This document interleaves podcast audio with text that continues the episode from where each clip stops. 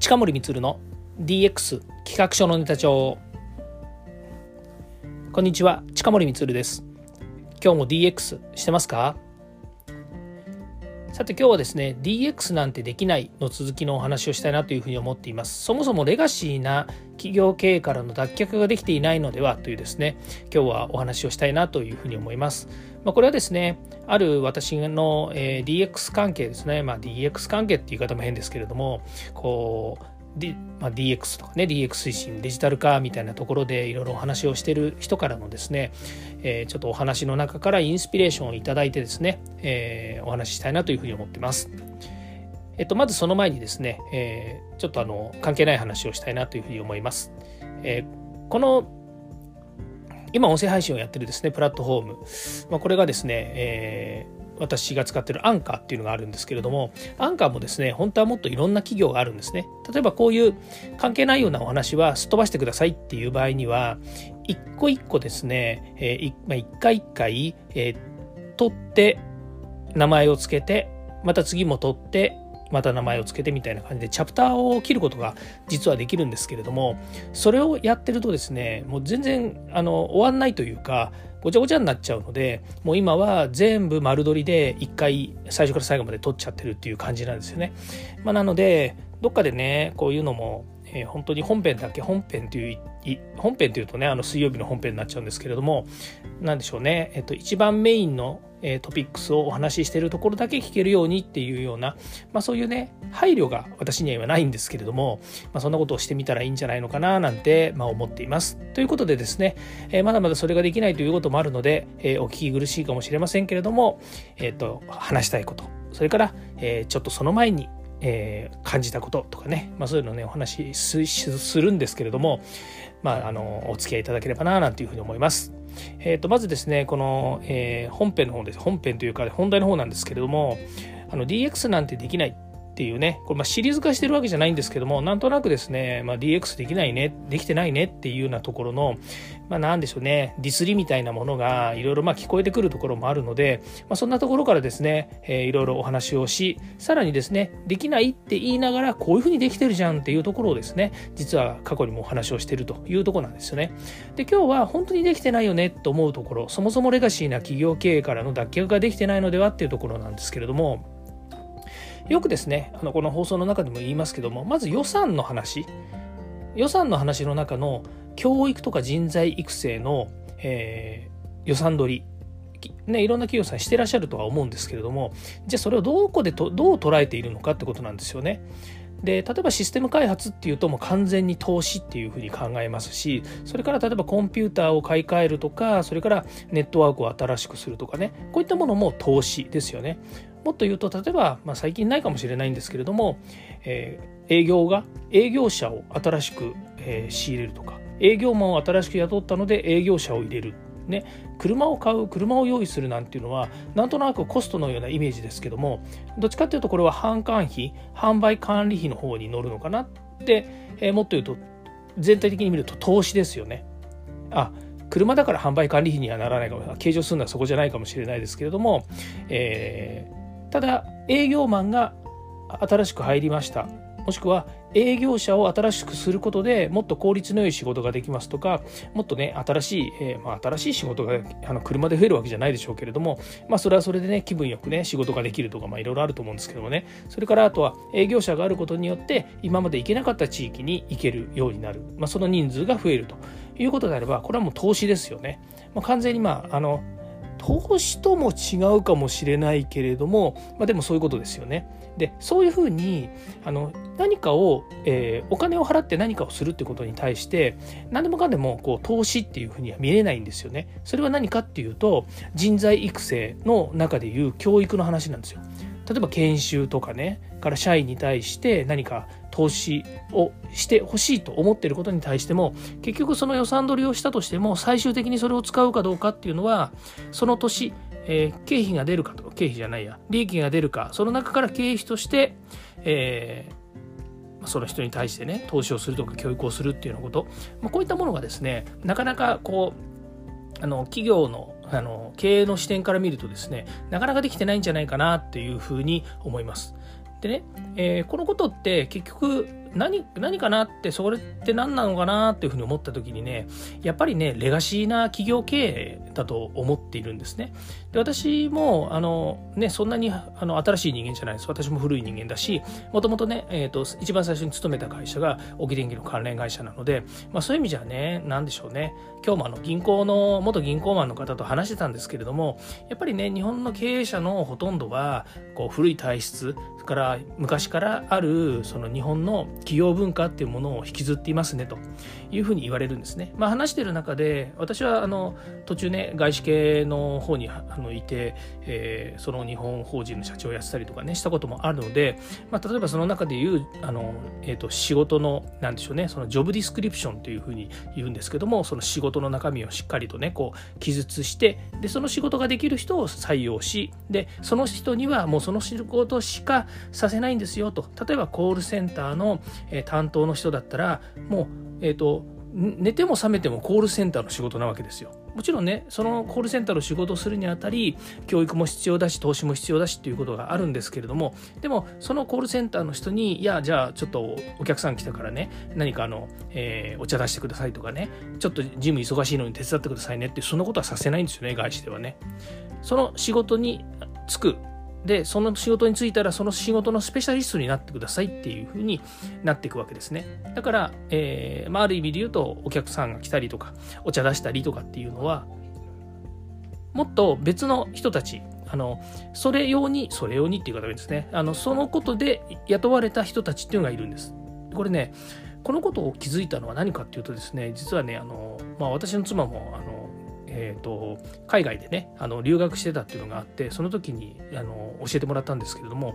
その、えーと、レストランとかねそれからあと、まあ、なんだあのコンビニとかそういったとこで働く人たちって、えー、アルバイトであってもねみんなスペシャリストなんですって。だから例えば自分がやるべき仕事を人があの代わりにまあやってくれる、まあ、どんな仕事でもいいです。机の上を拭くとかっていう仕事もでもいいですしそれから商品をね商品のコーナーを任されたらそこの仕事でもそうですけれどもその仕事をねやっぱりスペあの自分は責任持ってあのえーと、誇りを持ってややってるんですね、まあ、全員が全員そうじゃないかもしれないんですけどそういうふうに思ってねやっぱりやってるらしいんですね。だからこそあのスペシャリストなんですって。そのそれはねその企業企業っていうかもう何て言うんですかねそのジョブディスクリプションっていう仕事のね仕方の文化みたいなものっていうのがもうね根付いてるっていうふうに言ってました。でそう考えるとね、えー、私もそうですけれども日本ってなんかねこうのなのりのりしろ？違うな。伸びしろ？違うな。えっ、ー、とこう何て言うんですかね。え人と人との間のなんかこう境目があるところに両方がこう手を出してきてなんかね、えーと、みんなで共有シェアしてでみんなでフォローし合おうよみたいなね、まあ、そういう文化ってあるじゃないですか。でそれがねあのやもするとあのそれして当たり前だよねとかそうすることがあの普通そうじゃねえとかね一般的にそうでしょうとかみんなそうしてるもんみたいなねなんかね、そういう、なんか最近そういう言い方なんかしますよね。なんて言いましたっけね。うん。まあ、なん、なん、同調圧力ってですかね。うん。よく出てきましたね、今の言葉。うん、その同調圧力みたいなね。まあ、そういうようなもので、まあ、昔からね、その企業ってのはこうだよねと、会社はこうだよねと、えー、なんだ、上司はパワハラするもんだよねとかね。女性はなんとかだよねみたいな感じで今日ね会ったその元銀行マンの人ももう結構私より年上でも結構年配の方なんですけどねそのやっぱりいろんな企業の経営者とかね、えー、特に IT 業界とかでこう話をしてるとねやっぱりその経営者がねやっぱり全然なんかおかしいと。あのもう全然時代に合ってないと。でそれがね若かろうと古かろうとね全然関係ないんですって。だからこそそのね時代に、まあ、時代がどうだとかってあれもないんですけれども若かろうと年取っていようとやっぱりそのね企業このレガシーな企業経営から脱却して、えーまあ、今風っつったら今風なんでしょうけどね、まあ、今風のねやっぱり企業の経営の仕方をしないと考え方を持たないとやっぱりこの先ねあの企業は続かないしまああのね、こうあの今回のこうコロナとかねこういうのが来た時にやっぱりねあの、いの一番にね、あの、まあ、大変な状況になってしまうというようなこともある。そんなことを言っていました。で、やっぱりその、えー方もですねいろんな企業のコンサルをしてるみたいなんですけれどもやっぱり何社かねやっぱり今回潰れたっていうのもやっぱりあのまあねあの全部が全部その企業経営のね昔の経営からね脱却できてないから潰れたっていうことではなくてやっぱりね何らかの原因があって潰れたんじゃないのっていうふうにやっぱりなるというふうに言っているのでやっぱりね、えー、先ほども言いましたようにその今までこうだったからこれでいいよねとか、まあ、こういうことはあのね、なんか思考停止になってねあの今までやってきたんだからこれでいいじゃないなんていうこととかねあの会社が決めてるからこれでこういうことなんだよとかっていうことではなくやっぱりね新しい企業の体質っていうものに、ま、だからそれがねデジタルトランスフォーメーションのトランスフォーメーショントランスフォームの部分だというふうに信じていますけれどもまあねなかなかそれはねあの、えー、社員にやれとかねなんかシステム入れろとか、えー、しろねなんとかしろなんとかしろっていうふうなだけじゃなくてやっぱり、えー、経営者を経営者経営層も自らが変わっていかなければいけないんじゃないのかななんていうのをですね、えー、まあ、最近の、えーとまあ、知り合いの会話の中からそれから今日銀行マンの元銀行マンの人とお話しした中から。ね、えー、そういったことをですねちょっと感じたものですから今日はこのようなお話をさせていただきました。少なくともですねえっ、ー、と昨今、えー、なんです DX レポートワン、ツー出てきてますよね。で、その他にも、えっと、DX 人材を育てるためのね、いろんなガイドとかね、いっぱい出てきてますよ。うん。まあ、テンプレになるのかね、それとも教科書になるのか、それがどんなツールになるのか分かりませんけれども、いずれにしても、昔からある、その、えー、教育とかね、研修とか人を育てるっていうことが、投資ではなくて、コストっていうふうに捉えてる以上ね、もうこれは、あの、成長もないしあの変化もないなというふうに、えー、感じてしまいます。まあ、それはね一つにはその日本の、えー、日本のなんでしょうね、えー、就職してから、え会社を退職するまでまああの永久雇用じゃなくて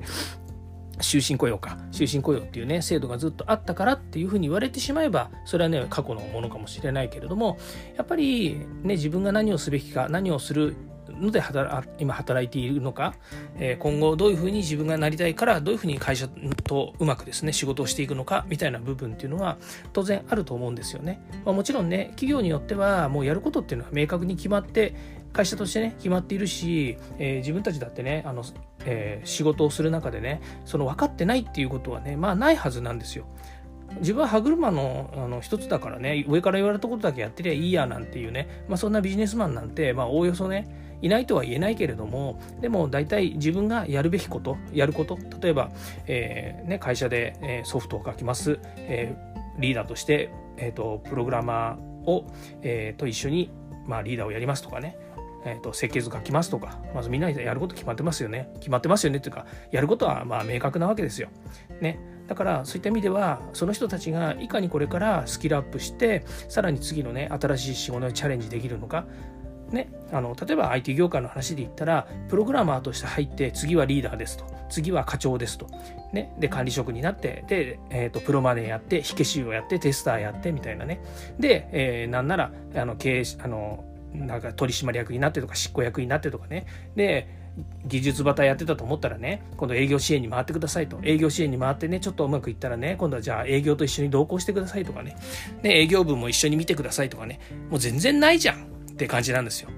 で自分はそういうふうなところを見てきてしかも自分もあのなんならそういうふうになってっちゃったんだろうなっていうふうに思うと、うん、自分の体の中にもレガシーなねやっぱり経営の体質とか経営ってものがね残ってんだななんていうふうに思います。まあ自分自身もね、変わらなければいけないなと思うし、まあ今はね、その、えー、レガシーな経営っていうよりも、脳みそがもうそういう風になっているっていう部分をね、変えていかなきゃいけないんだろうなというふうにも感じています。ということで、えっ、ー、と、今日はですね、実はあの、4月の28日、ね、木曜日、えー、今月の、まあ、実は最終日なんですよね。まあ、今日が締め日なんだ、締め日なんなわけですけれども、まあ、これからね、明日からゴールデンウィークに入るわけですね。えー、長い人だと、何日ですかね、8日ぐらいまで、5月の8日ぐらいまで、えー、とお休みということで、まあ、10日間ぐらいあるんですかね、うん、長くお休みする人もいるでしょうし、それから途中ね、やっぱり仕事もする人もいるでしょうしね、出勤日もありますからね、まあ、そういう意味では、あの長いお休みを取ってね、ゆっくり静養できる方もいるでしょうし、私もあの積んど読がいっぱいあってですね、えっ、ー、と、何でしたっけ、電子書籍もいっぱい溜まっているので、ちょっといろいろね、読みたいなと思いつつ、あとは、あの、いろんなね、あの、公共的なところの仕事のですね、ちょっと企画書まとめたりとかですね、いろいろしなきゃいけないのもありまして、うん、休んでる暇あるのか、なんていうとこもあるかもしれないですけれども、まあ、家族と一緒にね、どっか出かけたいな、なんていうふうに思います。えー、ちょっとね、ゴールデンウィーク前重たい話をしましたけれども、えー、ぜひ皆さんも考えてみてください。ということで今日はこれで終わりたいと思います。今日今日も聞いていただきましてありがとうございました。ではまた。